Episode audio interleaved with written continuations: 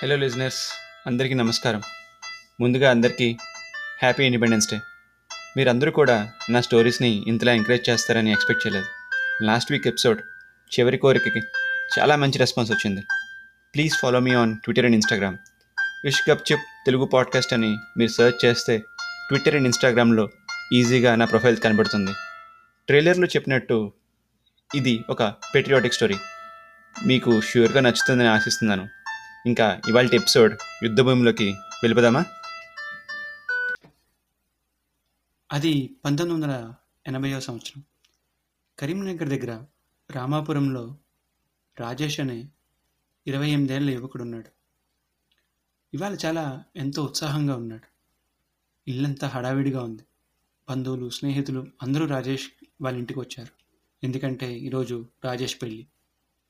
రాజేష్ ఎత్తుగా బలంగా ఉంటాడు. బంధుమిత్రులు గట్టిమేళంతో వారి పెళ్ళి చాలా హాయిగా ముగిసింది. ఆ రాత్రి వాళ్ళ తొలి రాత్రి. కొంచెం మొహమాటంగా సిగ్గుపడుతూ తన మంచం మీద కూర్చున్నాడు. ఇంతలో అతని భార్య వచ్చింది. పళ్ళు పాలు తీసుకుని లోనికి వచ్చి తలుపు గడియ పెట్టింది. అతని స్నేహితులు చెప్పినంత గుర్తెచ్చుకున్నాడు. నవ్వుతూ పలకరించాడు. రా, అక్కడే ఆగిపోయావే, ఎందుకంత సిగ్గు? అదేం లేదండి, ఇవన్నీ మోసుకుని ఇక్కడ దాకా వచ్చాను. మీరు 2 అడుగులు వేసి ముందుకు వచ్చి నాకు సహాయం చేస్తారేమో అని చూస్తున్నా. ఓ అలానా? అలా ఇద్దరు కబుర్లు చెప్పుకుంటూ పడుకున్నారు. పడుకున్న 4 అవర్స్ తర్వాత టెలిగ్రామ్ అంటూ పోస్ట్ మ్యాన్ వచ్చాడు. రాజేష్ గారికి టెలిగ్రామ్. మంచి నిద్రలో ఉన్న రాజేష్ ఒక్కసారిగా లేచాడు. తలుపు తీసుకుని బయటకు వచ్చాడు. అప్పుడు పోస్ట్ మ్యాన్తో, నేను అనుకున్నా ఏంటి నువ్వు ఇంకా రాలేదని, ఇదిగో రానే వచ్చావు. పెళ్ళికి నువ్వు ఒక్కడే తక్కువ, పోన్లే ఇప్పుడైనా వచ్చావు అని చెప్పి సంతకం పెట్టి చదివాడు. ఈ లోపల ఇంట్లో అంతా కూడా లేచారు. రాజేష్ తల్లి, ఏమిరా ఊరెళ్ళాలా అని అంది. రాజేష్ కూడా నవ్వుతూ అవునమ్మా అని చెప్పి తన గదిలోకి వెళ్ళాడు. రాజేష్ భార్య నిద్ర లేచి చాలా అసంతృప్తిగా కూర్చుని కోపంగా రాజేష్ వైపు చూస్తోంది. రాజేష్ అలా కిటికీ వైపు చూస్తూ, ఆ పక్షులు చూడు, సూర్యుడు వస్తున్నాడని తెలిసి ఆనందంగా ఎగురుతున్నాయి. వాటికి తెలుసు అస్తమించిన సూర్యుడు మరలా వస్తాడని. ఆ నమ్మకం ప్రకృతి వాటికి కల్పించింది. నేను ఇప్పుడు వెళ్ళి మళ్ళా 1 లేదా 2 నెలల్లో వస్తా. ఆమె అప్పుడు వెంటనే, అమ్మయ్యా మీరెంతసేపు ఏం చెప్తున్నారో అర్థం కాలేదు, కానీ 1-2 నెలలని చెప్పారుగా, అది చాలు నాకు. సూర్యుడు చంద్రుడు గురించి నాకు తెలియదు, కానీ మిమ్మల్ని నేను ప్రత్యక్షంగా చూడకపోయినా మీరు పరోక్షంగా నా కళ్ళలోనే ఉంటారు. సూర్యుడు చంద్రుడిని కబుర్లు ఆపి ఇంక సిద్ధం అవ్వండి, ఎదురు చూస్తూ ఉంటా అన్న చిన్న చిరునవ్వుతో చెప్తూ రాజేష్ బట్టలు పెట్టే సర్దుతూ తన కంటి తడి పట్టుకుంది. దేశ రక్షణ కొరకు రాజేష్ ఆర్మీలో చేరుతాడు. సైన్యంలో తన పై అధికారిని కలిశాడు. పై అధికారి పేరు రెహమాన్. అతను మాట్లాడుతూ రాజేష్కి అసలు విషయం చెప్పాడు. ఈసారి మనం చేసే ఈ ఆపరేషన్ కొంచెం కష్టమైనది, కొంత శిక్షణ అవసరం. ఈ ఆపరేషన్కి నీతో పాటు డేవిడ్ని మేము చూస్ చేసాం. డేవిడ్ గురించి వినే ఉంటావు, చాలామంది జవాన్లకి ఆయన ఇన్స్పిరేషన్. ఈరోజు మధ్యాహ్నం నుండి మీకు శిక్షణ మొదలవుతుంది, ఇంకా వెళ్ళవచ్చు. రాజేష్ ఎంతో ఆనందంగా ఉన్నాడు. డేవిడ్తో ఫైనల్గా పనిచేస్తున్నానని చాలా ఆనందపడ్డాడు. డేవిడ్ని కలవడానికి కూడా ఎంతో ఎదురు చూస్తున్నాడు. డేవిడ్ యోధా, ఒక గొప్ప సైనికుడు. అతి చిన్న వయసులోనే అంత పేరు రావడానికి గల కారణం ఆయన పట్టుదల మరియు ధైర్య సాహసములు. చావు అంటే అతనికి భయం లేదు. ఒకసారి అయితే ఏకంగా శత్రువు స్థావరంలోకి చొరబడి శత్రువుల్ని, వారి శిబిరాన్ని తగలబెట్టాడు. అలాగే కొంతమందికి ఆయన ప్రోటోకాల్ సరిగ్గా పాటించడని, లేట్గా వస్తాడని చాలామందికి ఆయన మీద కొంచెం కోపం కూడా ఉంది. ఇంకా మధ్యాహ్నం అయింది. రాజేష్ సమయానికి శిబిరానికి చేరుకున్నాడు. డేవిడ్ ఆలస్యంగా వచ్చాడు. రెహమాన్ డేవిడ్ రాకతో ఇద్దరికీ వారి ఆపరేషన్ గురించి చెప్పాడు.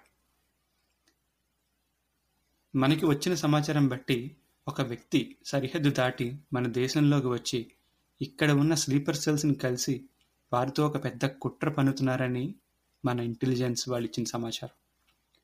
మనం కంచికోట్ దగ్గర ఒక వారం రోజులు కాపలా ఉండాలి. అక్కడికి చేరుకోవాలంటే ఇక్కడ నుండి 24 గంటలు పడుతుంది. చుట్టూ ఎడారి. మీరు నీళ్లు పళ్ళు పట్టుకుని వెళ్ళాలి. మీరు కాలినడకనే వెళ్ళాలి. మీరు వాహనములు ఏవి తీసుకువెళ్ళకూడదు. ఎందుకంటే ఆ వెహికల్ సౌండ్స్కి మన నైబర్స్, అదే మన శత్రువులు వింటే అప్రమత్తం అవుతారు. వారికి తెలియకుండా మీరు ఆ క్లాక్ టవర్ని చేరుకోవాలి. అక్కడికి చేరుకొని వారం రోజులు మీరు అబ్జర్వ్ చేయాలి. మీకు ఏ కారణం చేతైనా ఫస్ట్ ఎయిడ్ అవసరమైతే ఫస్ట్ ఎయిడ్ సామాను కూడా మీ దగ్గరే ఉండాలి. మీరే పట్టుకుని వెళ్ళాలి. ఒక రేడియో కూడా ఉంటుంది. ఎవరికైనా ఏదైనా అయితే మీరు ఆ రేడియోలో మాకు సమాచారం ఇవ్వాలి. కానీ ఒకటి మర్చిపోకండి, మేము రావడానికి కూడా కనీసం 24 గంటలు పడుతుంది. మీ దగ్గర నుండి ఎటువంటి సమాచారం రాకపోతే మేము కూడా ఒక 24 అవర్స్ చూసి ఇంకో 4 సోల్జర్స్ని పంపుతాము. ఆ ఉగ్రవాది సరిహద్దు దాటి వచ్చాక మన ప్లేస్ పక్కకే వస్తాడని నా అంచనా. వచ్చి రాగానే హతమార్చండి. ఇంకో 12 గంటల లోపు ఎవరూ రాకపోతే మీరు తిరుగు ప్రయాణానికి సిద్ధం కండి. ఉగ్రవాదులు ఈ మార్గాన్ని ఎంచుకోవడానికి గల కారణం దీని చుట్టూ ఎడారి, మరియు ఎవరూ 24 గంటల కన్నా ఎక్కువసేపు ఆ వేడిలో బతకలేరు. అందుకే ఈ ఇరు దేశాలు అక్కడ ఎక్కువగా భద్రతకు కూడా ఖర్చు చేయలేదు. కానీ ఇప్పుడు ఉగ్రవాదులు బాగా శిక్షణ పొంది వస్తున్నారు. ఒకటి గుర్తుపెట్టుకోండి, వాడు బార్డర్ దాటకుండా కాల్పులు జరపద్దు. ఇదంతా విన్న ఇద్దరు ఒక్క మాట కూడా మాట్లాడలేదు. ఎప్పుడు బయలుదేరాలి సార్ అని రాజేష్ అడిగాడు. అది నేను మీకు శిక్షణ పూర్తయ్యాక చెప్తా. అప్పటి వరకు మీరిద్దరు ట్రైనింగ్లో ఉండండి. అలా ఒక 4 రోజులు గడిచింది. ఇద్దరికీ ట్రైనింగ్ పూర్తయింది. రెహమాన్ ఇద్దరిని పిలిచి రేపే బయలుదేరాలని వార్త చెప్పాడు. ఇద్దరు సిద్ధమయ్యారు. మార్గం మధ్యలో ఎటువంటి శబ్దం లేకుండా పోవాలని గుర్తుపెట్టుకున్నారు. ఇద్దరూ అలసిపోకుండా గమ్యాన్ని చేరుకున్నారు. వారికి ఇచ్చిన ట్రైనింగ్ ఇలా ఉపయోగపడిందని ఇద్దరూ ఒప్పుకున్నారు. తమ తమ స్థానాల్లో స్థిరపడ్డారు. 200 చదరపు అడుగులు ఉన్న గది అది. ఇంగ్లీష్లో దీన్ని వాచ్ టవర్ అంటారు. 2 చిన్న చిన్న కిటికీలు కూడా ఉన్నాయి. ఒక్కొక్కరు ఒక్కొక్క కిటికీని తీసుకున్నారు. డేవిడ్ మంచి షూటర్. 3000 ఫీట్లో ఉన్న దూరాన్ని కదులుతున్న, ఎంత స్పీడ్తో అది వెళుతున్నా ఎటువంటి వస్తువునైనా సరే చాలా సునాయాసంగా నేలమట్టం చేయగల సమర్థుడు. డేవిడ్ని కొంచెం అదుపులో ఉంచుకోవాలని, శత్రువులు గిరి దాటకుండా కాల్పులు జరపకూడదని రెహమాన్ పదే పదే చెప్పారు. ఈ మాటలన్నీ రాజేష్ గుర్తుకొస్తున్నాయి. అలా మొదటి రోజు గడిచింది. ఎవరూ రాలేదు. ఇద్దరూ చాలా ఎలర్ట్గా ఉన్నారు. రేడియో చేసి తమ క్యాంపులకి సమాచారం అందించారు. రెండో రోజు కూడా గడిచింది, కానీ ఎవరూ రాలేదు. మూడో రోజు కూడా వచ్చింది, కానీ ఇంకా ఎవరూ రాలేదు. క్యాంప్లో వాళ్ళంతా కూడా మూడో రోజు ఎవరైనా వచ్చే అవకాశాలు ఉంటాయని చెప్పారు. అలా ఇద్దరు ఒకరితో ఒకరు మాట్లాడుకుంటూ వారి అనుభవాలని షేర్ చేసుకుంటూ అక్కడ కాపలా కాస్తున్నారు. అలానే డేవిడ్ బైనాక్యులర్స్ని యూజ్ చేస్తూ ఎవరైనా వస్తున్నారా అని చూస్తున్నాడు. 4వ రోజు ఇద్దరు ఏమీ మాట్లాడడం లేదు. చాలా అలర్ట్గా ఉన్నారు. అక్కడ ఎడారిలో కూడా ఏదో ఇసుక తుఫాన్లాగా గాలి అలా పైకి లేచింది. డేవిడ్ ఒక ఈల వేసి రాజేష్ని అటుపక్క చూడమని చేత్తో సైగ చేశాడు. కొంచెం దూరంలో ఒక వ్యక్తి నడుస్తున్నట్టు అనిపించింది. డేవిడ్ తను చూసింది రైటా రాంగ్ అనే రాజేష్ని చూసి కన్ఫర్మ్ చేయమన్నాడు. రాజేష్ కూడా అవునని అంగీకరించడంతో డేవిడ్ గురి అతని మీద పడింది. రాజేష్ మరోసారి చూసి ఇలా అన్నాడు, డేవిడ్ వాడిని గీత దాటి కొంత దూరం వచ్చే వరకు మనం ఇక్కడున్నామనే విషయం వాడికి తెలియకూడదు. అలానే మనం వాడిని షూట్ చేయకూడదు. వెంటనే డేవిడ్, ఏంటి ప్రోటోకాల్స్ గుర్తు చేస్తున్నావా అంటే, అదేం లేదు, నేను కేవలం మన టార్గెట్ గురించి చెప్తున్నాను అంతే అని చెప్పి నీళ్లు తాగాడు. అటుపక్క నుండి వస్తున్న వ్యక్తి ఇసుక రంగులో దుస్తులు ధరించాడు. చాలా నెమ్మదిగా సరిహద్దు దగ్గరికి వచ్చాడు. గీత దాటే ముందు ఒక్కసారి ఆగి అన్ని దిక్కుల వైపు చూసి గీత దాటడానికి ముందుకు వచ్చాడు. అప్పుడు డేవిడ్ కోపం రెండింతలయ్యింది. రాజేష్కి కొంచెం కంగారు పెరిగింది. ఆ ఉగ్రవాది మళ్ళీ వెనక్కి పరిగెత్తాడు. సడన్గా ఆగి మళ్ళీ గీత వైపు పరిగెత్తాడు. డేవిడ్ తన ట్రిగ్గర్ మీద వేలు పెట్టి రెడీగా ఉన్నాడు. వాడు గీత దాటితే వెంటనే షూట్ చేద్దామని. వాడు కరెక్ట్గా గీత దగ్గరికి వచ్చి ఆగి మరలా వెనక్కి పరిగెత్తాడు. డేవిడ్ ఒక్కసారిగా ఏదో గుర్తొచ్చినట్టు అక్కడ నుండి లేచి తన నుదుటి మీద చేయి పెట్టుకుని, ఏదో తేడాగా ఉంది, నువ్వు టార్గెట్ పెట్టువాడికి అని రాజేష్కి చెప్పాడు. రాజేష్కి ఏమీ అర్థం కావడం లేదు. ఏమైంది డేవిడ్ అని అడిగాడు. ఆ వ్యక్తి మీద కనురెప్పి వేయకుండా తన టార్గెట్ను చూస్తూ, డేవిడ్ వాడు మనం అనుకున్న చోటు దాటి వెళ్తున్నాడు, ఇంకా మనం కాల్చవచ్చును, నువ్వు వాడిని హతమార్చు, నేను ఒక్కసారి బయటికి వెళ్ళి అటువైపు ఎవరైనా వచ్చారేమో చూసి వస్తా అని లేవబోతాడు డేవిడ్. రాజేష్ ఆ ఉగ్రవాదిని హతమారుస్తాడు. ఇంతలో ఇంకో ఉగ్రవాది వీరిద్దరి గది బయటి నుండి లోపలికి తలుపు తోసి తన దగ్గర ఉన్న తుపాకీతో కాల్చడం మొదలు పెడతాడు. ఇది గమనించిన డేవిడ్ ఒక్కసారిగా ఎగిరి రాజేష్కి అడ్డంగా పడి ఆ ఉగ్రవాది నుదుటికి గురిపెట్టి ఒకే ఒక్క బుల్లెట్తో ఆ రెండో ఉగ్రవాదిని హతమారుస్తాడు. ఆ రెండో ఉగ్రవాది జరిపిన కాల్పుల్లో రేడియో మొత్తం దెబ్బతింది. రాజేష్ తీవ్రంగా గాయపడ్డాడు. 2 బుల్లెట్స్ తన కాళ్ళని తీవ్రంగా గాయపరిచాయి. డేవిడ్ ఒక పక్కకు వెళ్ళి కూర్చుని ఇలా అన్నాడు, నేను చెప్పానా ఏదో తేడాగా ఉందని? ఇద్దరు వచ్చారు, ఒకడు మనకి ఎదురుగా, ఇంకోడు మనకి కుడి పక్కకు సరిగ్గా 5000 ఫీట్ దూరంలో. అక్కడ గీత దాటి ఉండాలి, కానీ మొత్తానికి సాధించాం, ఏమంటావు అని చెప్పి గట్టిగా నవ్వుతూ ఉంటే తన బాడీలోకి దూసుకుపోయిన టూటాల మూలంగా రక్తం బయటికి కారుతోంది. రాజేష్ని కాపాడే ప్రయత్నంలో ఎగిరినప్పుడు బుల్లెట్స్ అన్నీ తన కడుపులోకి దూసుకుపోయాయి. ఇది చూసిన రాజేష్ డేవిడ్ దగ్గరికి పాకుతూ వెళ్ళి తనని పట్టుకుని ఫస్ట్ ఎయిడ్ చేస్తాడు. ఇంత జరిగినా డేవిడ్కి నొప్పి కానీ, బాధ కానీ, బెదురు కానీ ఏమీ లేవు. గర్వంగా ఉన్నాడు.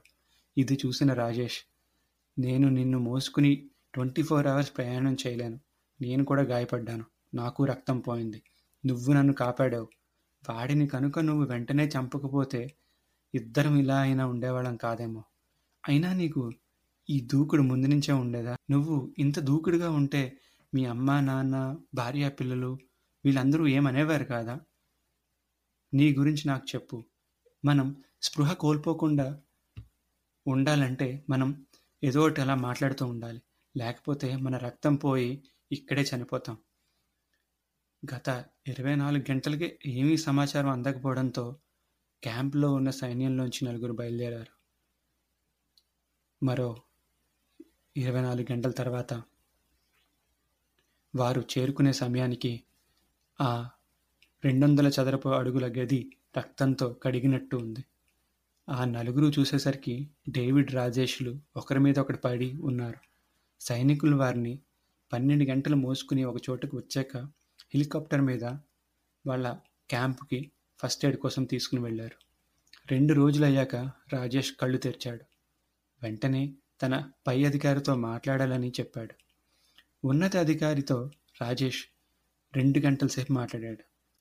ఆ రోజు జరిగిన సంఘటన తర్వాత డేవిడ్ ఏం చెప్పాడో మన దేశ ప్రజలకి తెలియాలని తాను రేడియో ద్వారా అందరికీ చెబుతా అని కోరాడు. అధికారులంతా ఒప్పుకున్నారు. రాజేష్ రేడియో ప్రసారం కోసం దేశం అంతా ఎదురుచూస్తోంది. దేశ జనం అంతా రేడియో ముందు కూర్చున్నారు. రాజేష్ తనని తాను పరిచయం చేసుకున్నాడు. తర్వాత, నేను చెప్పే ఈ కథ ఎక్కడో ఎవరికో జరిగింది కాదు, మీలో ఒకడికి, మనలో ఒకడికి జరిగింది. డేవిడ్ నేను కలిసి 2 నెలలు ఆర్మీలో పనిచేశాం. మీ అందరికీ తెలిసినట్టు డేవిడ్ తీవ్రంగా గాయపడ్డాడు. మేమిద్దరం గాయపడి కూర్చుండగా మా మధ్యన సంభాషణలు ఒక 8 గంటల వరకు సాగాయి. ప్రతి విద్యార్థికి ఒకరోజు బడిలో 8 గంటలు కీలకం. ప్రతి ఉద్యోగికి 8 గంటలు ముఖ్యమైనవి. అలాగే మా మధ్య జరిగిన ఆ 8 గంటలు ఈ దేశానికి అర్థవంతమైనవి. అతను చెప్పిన తన జీవిత కథ నాతో పాటు మీరందరూ కూడా తెలుసుకోవాలి. డేవిడ్ కూడా మనలో చాలామందిలా ఆడుతూ పాడుతూ జీవించేవాడు. అతను చెప్పిన మాటలివే. జీవితం అంటే అందరికీ ఎన్నో ఆశలు, ఆశయాలు, త్యాగాలు, కోరికలు, మరి ఇంకెన్నో ఉంటాయి. కానీ నాకు అవేమీ తెలియవు. చాలా మామూలుగా పెరిగాను. నాకు ఊహ తెలిసినప్పుడు నా చుట్టూ అంతా నా వయసు పిల్లలే. అమ్మ, నాన్న, అక్క, చెల్లి, అన్న, తమ్ముడు, ఈ అనుబంధాలన్నీ పుస్తకాల్లో చదివి తెలుసుకున్నవి. నేను ఒక అనాథాశ్రమంలో పెరిగాను. అక్కడే చదువుకున్నాను, ఆటలాడుకున్నాను. జీవితంలో ఇది చేయి, ఇది చేయకు అని చెప్పడానికి ఎవరూ లేరు. ఒక పేపర్ కంపెనీలో నేను ఎడిటర్గా జాయిన్ అయ్యాను. ఒకరోజు ఎప్పటిలాగే పని చేసుకుని ఇంటికి వెళ్తుండగా దారిలో ఒక ప్రమాదం జరిగింది. నేను కూడా ఎప్పటిలాగే పట్టించుకోలేదు. అప్పుడు ఒక అమ్మాయి నన్ను ఆపి పిలిచి ఆ ప్రమాదం జరిగిన ప్లేస్కి తీసుకువెళ్ళి అక్కడ పడి ఉన్న వ్యక్తిని హాస్పిటల్లో జాయిన్ చేద్దామంది. అప్పుడు ఆ అమ్మాయితో నాకు పరిచయం మొదలైంది. ఆ వ్యక్తిని నేను చూసి కూడా ఎందుకు పట్టించుకోలేదని నిలదీసింది. అదే పరిస్థితిలో మీ అమ్మో, నాన్నో, తోబుట్టువో ఉంటే ఇలాగే చేస్తావా అని అడిగింది. నేనేమీ మాట్లాడలేదు, అలా వింటున్నా. ఇంకో మాట అంది. అది విని నాకు చాలా కోపం వచ్చింది. మీలాంటి వారి వల్లే ఈ దేశానికి నష్టం అని అంది. ఇది విన్న వెంటనే నాకు కోపం వచ్చి అక్కడి నుండి వెళ్ళిపోయాను. నాకు కోపం వచ్చిందని గ్రహించి నా వెంటే తాను కూడా వచ్చింది. నన్ను ఆరా తీయడం మొదలుపెట్టింది. నా పేరు అడిగింది, చెప్పాను. నా ఊరు అడిగింది, ఏం చెప్పాలో తెలియలేదు. నా అమ్మా, నాన్న ఎక్కడుంటారని అడిగింది, చెప్పలేకపోయాను. తనకి నేను అనాథాన్ని చెప్పాలనుకున్నాను, కానీ 25 ఏళ్ళు ఉన్న నాకు అనాథ అని చెప్పడానికి ఎందుకో సిగ్గేసింది. ఆమె పనిచేసే చోటు నేను పనిచేసే చోటుకి దగ్గర అవ్వడంతో మేము తరచూ కలవడం జరిగింది. చాలా నెలలు కలిసి మధ్యాహ్నం భోజనం చేశాం. మేము దగ్గర అయ్యామని నేను అనుకున్నా. తన తండ్రి ఒక ప్రధాన సైనికుడిగా పనిచేశారని చెప్పింది. తనకి కూడా సైన్యంలో చేరి దేశానికి సేవ చేయాలని అనుకుంది. కానీ తను విజన్ టెస్ట్స్ అన్ని ఫెయిల్ అయ్యింది. అందుకని తను పెళ్లి చేసుకుని తనకి పుట్టే పిల్లలందరినీ కూడా ఆర్మీలో చేరుస్తానని అంటూ ఉండేది. ఎవరితోనూ అంతగా పరిచయం లేని నాకు తానంటే ఇష్టం ఏర్పడింది. కానీ నేనెప్పుడూ అది మాటల్లో చెప్పలేదు. ఎందుకంటే నేనెప్పుడూ నా దేశం గురించి ప్రేమగా, నా భవిష్యత్తు గురించి ఆసక్తికరంగా ఊహించుకోలేదు. చాలామందిలాగే రొటీన్కి అలవాటు పడిపోయాను. అలా చాలా రోజులు గడిచాయి. ఒకరోజు తను నన్ను శ్మశానానికి రమ్మంది. నేను వెళ్ళి చూసేసరికి ఒక సమాధి ముందు 15 మంది ఉన్నారు. పూలమాలతో కొంతమంది, జాతీయ జెండాతో ఇంకొంతమంది ఉన్నారు. వాళ్ళ మాటలు బట్టి నాకు అర్థమైంది ఏంటంటే ఆమె నాన్నగారు కూడా చనిపోయి 4 ఏళ్ళు అయింది. శత్రువులు ఆయన మృతదేహాన్ని ఇవ్వలేదు. కేవలం సగం భౌతిక కాయం మాత్రమే ఇక్కడిచ్చారు. ఆ ఇచ్చిందే ఇక్కడ పూడ్చారు. మిగిలింది శత్రువుల దగ్గరే ఉందని ఆమె చెప్పింది. ఇది విని నా రక్తం వేడెక్కింది, చెమటలు పట్టాయి. నాకు తెలియకుండానే నా కళ్ళలో నీళ్లు తిరిగాయి. మన కోసం ఇంతమంది బలి అవ్వడం, మనమేమో ఏమీ పట్టనట్టు కుల మత గొడవలు, ఇంకా ఎన్నో అనవసరం వాటి మీద కాలం, అదే టైం వేస్ట్ చేయడం అనిపించింది. కానీ అన్నీ చూసి ఒక్కసారిగా ఈ బీభత్సమైన, నీచమైన జీవితాన్ని చూసి నా మీద నాకే కోపంతో కూడిన ద్వేషం ఏర్పడింది. అక్కడ నుండి వెంటనే వెళ్ళిపోయాను. కొన్ని రోజుల తర్వాత ఆమెని కలిసి 2 విషయాలు చెప్పాలని ఒక లేఖ రాసి ఆమె ఇంటి ముందు వదిలి వచ్చాను. నేను నా ఇంటికి వచ్చేసరికి అక్కడ ఒక లేఖ నా కోసం వేచి ఉంది. తాను కూడా లేఖ రాసి మేము ఎప్పుడూ కలుసుకునే ప్లేస్లోనే కలుద్దామని రమ్మని చెప్పింది. చాలా గమ్మత్తుగా అనిపించింది నాకు. మేము గత కొన్ని నెలలుగా ఎంత దగ్గర అయ్యామో అప్పుడు అర్థమైంది. మేము అనుకున్న సమయానికంటే నేను 10 నిమిషాలు ఆలస్యంగా వెళ్ళవలసి వచ్చింది. నేను వెళ్ళేసరికి అక్కడంతా కొత్తగా ఉంది. నేను గుర్తుపట్టలేని స్థితిలో ఆ ప్రాంతం అంతా మారిపోయింది. జనం అంతా భయంతో అరుస్తూ తమ ప్రాణాలను అరచేతిలో పెట్టుకుని పరుగులు పెడుతున్నారు. నాకేమీ అర్థం కాలేదు. మేము అనుకున్న ప్లేస్ ఇదేనా, రోజు కలిసే ప్లేస్ ఇదేనా అని ఆలోచిస్తూ ఉండగానే అక్కడ అంత మంటల్లో కాలిపోతున్న జనం, వారిని కాపాడదామనే ఆలోచన రాకముందే అంతా బుగ్గిపాలవుతోంది. ఇంకా కొంచెం పరిగెత్తి చూసేసరికి అక్కడే పడి ఉన్న ఒక ఆమె నన్ను తాకింది. అదెవరో కాదు, సమయానికి వచ్చిన, నా కోసం ఎదురు చూస్తున్న నా భూమిక. ఏం చేయాలో తోచలేదు. పరిగెత్తాను. ఆమెను ఎత్తుకుని దగ్గరలో ఉన్న హాస్పిటల్ కోసం పరిగెత్తాను. ఆమె చివరి క్షణంలో చెప్పిన మాటలు మర్చిపోలేను. నన్ను దేశం కోసం ఏదైనా చేయమంది. ఇంకా ఏదో చెప్పడానికి ప్రయత్నిస్తూ అంతలోనే తన తుదిశ్వాస నా నుదుటిని తాకింది. నేను ఆమెకు చెప్పాలనుకున్న మాటలు నా గొంతుకులోనే మౌనంగా మిగిలాయి. నేను ఆమెకు చెప్దామనుకున్న 2 మాటల్లో ఒకటి, నేను ఆర్మీలో జాయిన్ అవ్వడానికి అప్లికేషన్ ఫైల్ చేశానని, ఇంకోటి ఆమెని వివాహం చేసుకునేందుకు ఆమె అంగీకారం కావాలని. 2 వినకుండానే ఆమె వెళ్ళిపోయింది. 2 రోజుల తర్వాత తెలిసింది ఉగ్రవాదులు దాడి చేశారని. వాళ్ళ అఘాయిత్యం వల్ల వాళ్ళ గెలిచిందేంటో నాకు తెలియదు, కానీ నేను కోల్పోయిందేంటో నాకు మాత్రమే తెలుసు. తాను నాకు ఏం చెప్పాలని అనుకుని పిలిచిందో నాకు ఇప్పటివరకు తెలియదు, తెలుసుకోలేకపోయాను. ప్రతి క్షణం అదే ఆలోచన. తనకి కూడా నేనంటే ఇష్టం అని చెప్పడానికి పిలిచిందేమో, ఎవరికి తెలుసు. కానీ ఆమె పరిచయంతో నాకు 2 విషయాలు తెలిసాయి. ఒకటి, నిర్లక్ష్యం అజ్ఞానం కన్నా ఎక్కువ కీడును కలిగిస్తుందని. 2, దేశం కోసం ప్రతి పౌరుడు ఏదో ఒకటి చేయాలని. అప్పుడు గట్టిగా ధృవీకరించుకున్నాను ఆర్మీలో చేరాలని. అప్పటి నుండి నేను ఇంక వెనక చూడలేదు. జీవితంలో ఏం చేయాలో తెలియని ప్రతి పౌరుడికి దేశ సైనిక బృందం ఎప్పుడు స్వాగతం పలుకుతుంది. పరీక్ష సరిగ్గా రాయలేదని, నానేదో అన్నాడని, ప్రేమించిన వ్యక్తి ప్రేమ తిరస్కరించిందని, ఆత్మహత్య చేసుకునే వారి కోసం మనలాంటి వాళ్ళు ప్రాణాలు అర్పించడం కొంచెం బాధగా ఉంటుంది. దేశం అంటే ఒక వ్యక్తో, ఒక రాజకీయ సంఘం, ఒక జెండానో కాదు. దేశం అంటే మనుషులు, అంటే మనం మన దేశాన్ని తిట్టుకున్నా, ద్వేషించి మనం మనల్ని తిట్టుకోవడంతో సమానం.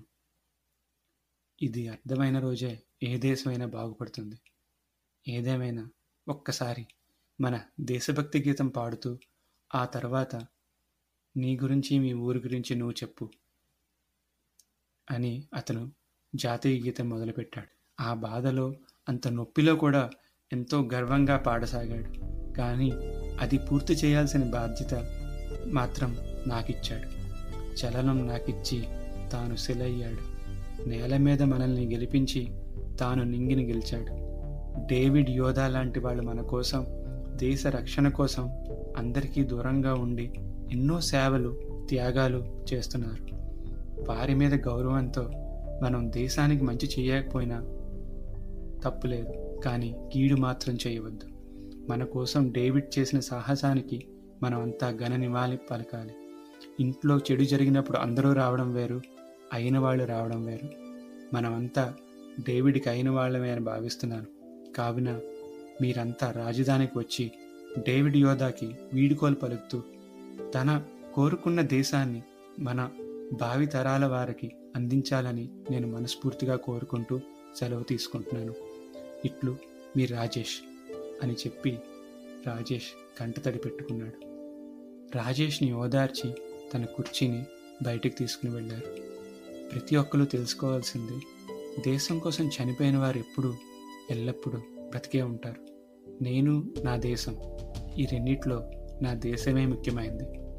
దేశం కోసం ప్రాణత్యాగం చేసిన ప్రతి ఒక్కరికి ఈ కథ అంకితం. జై హింద్.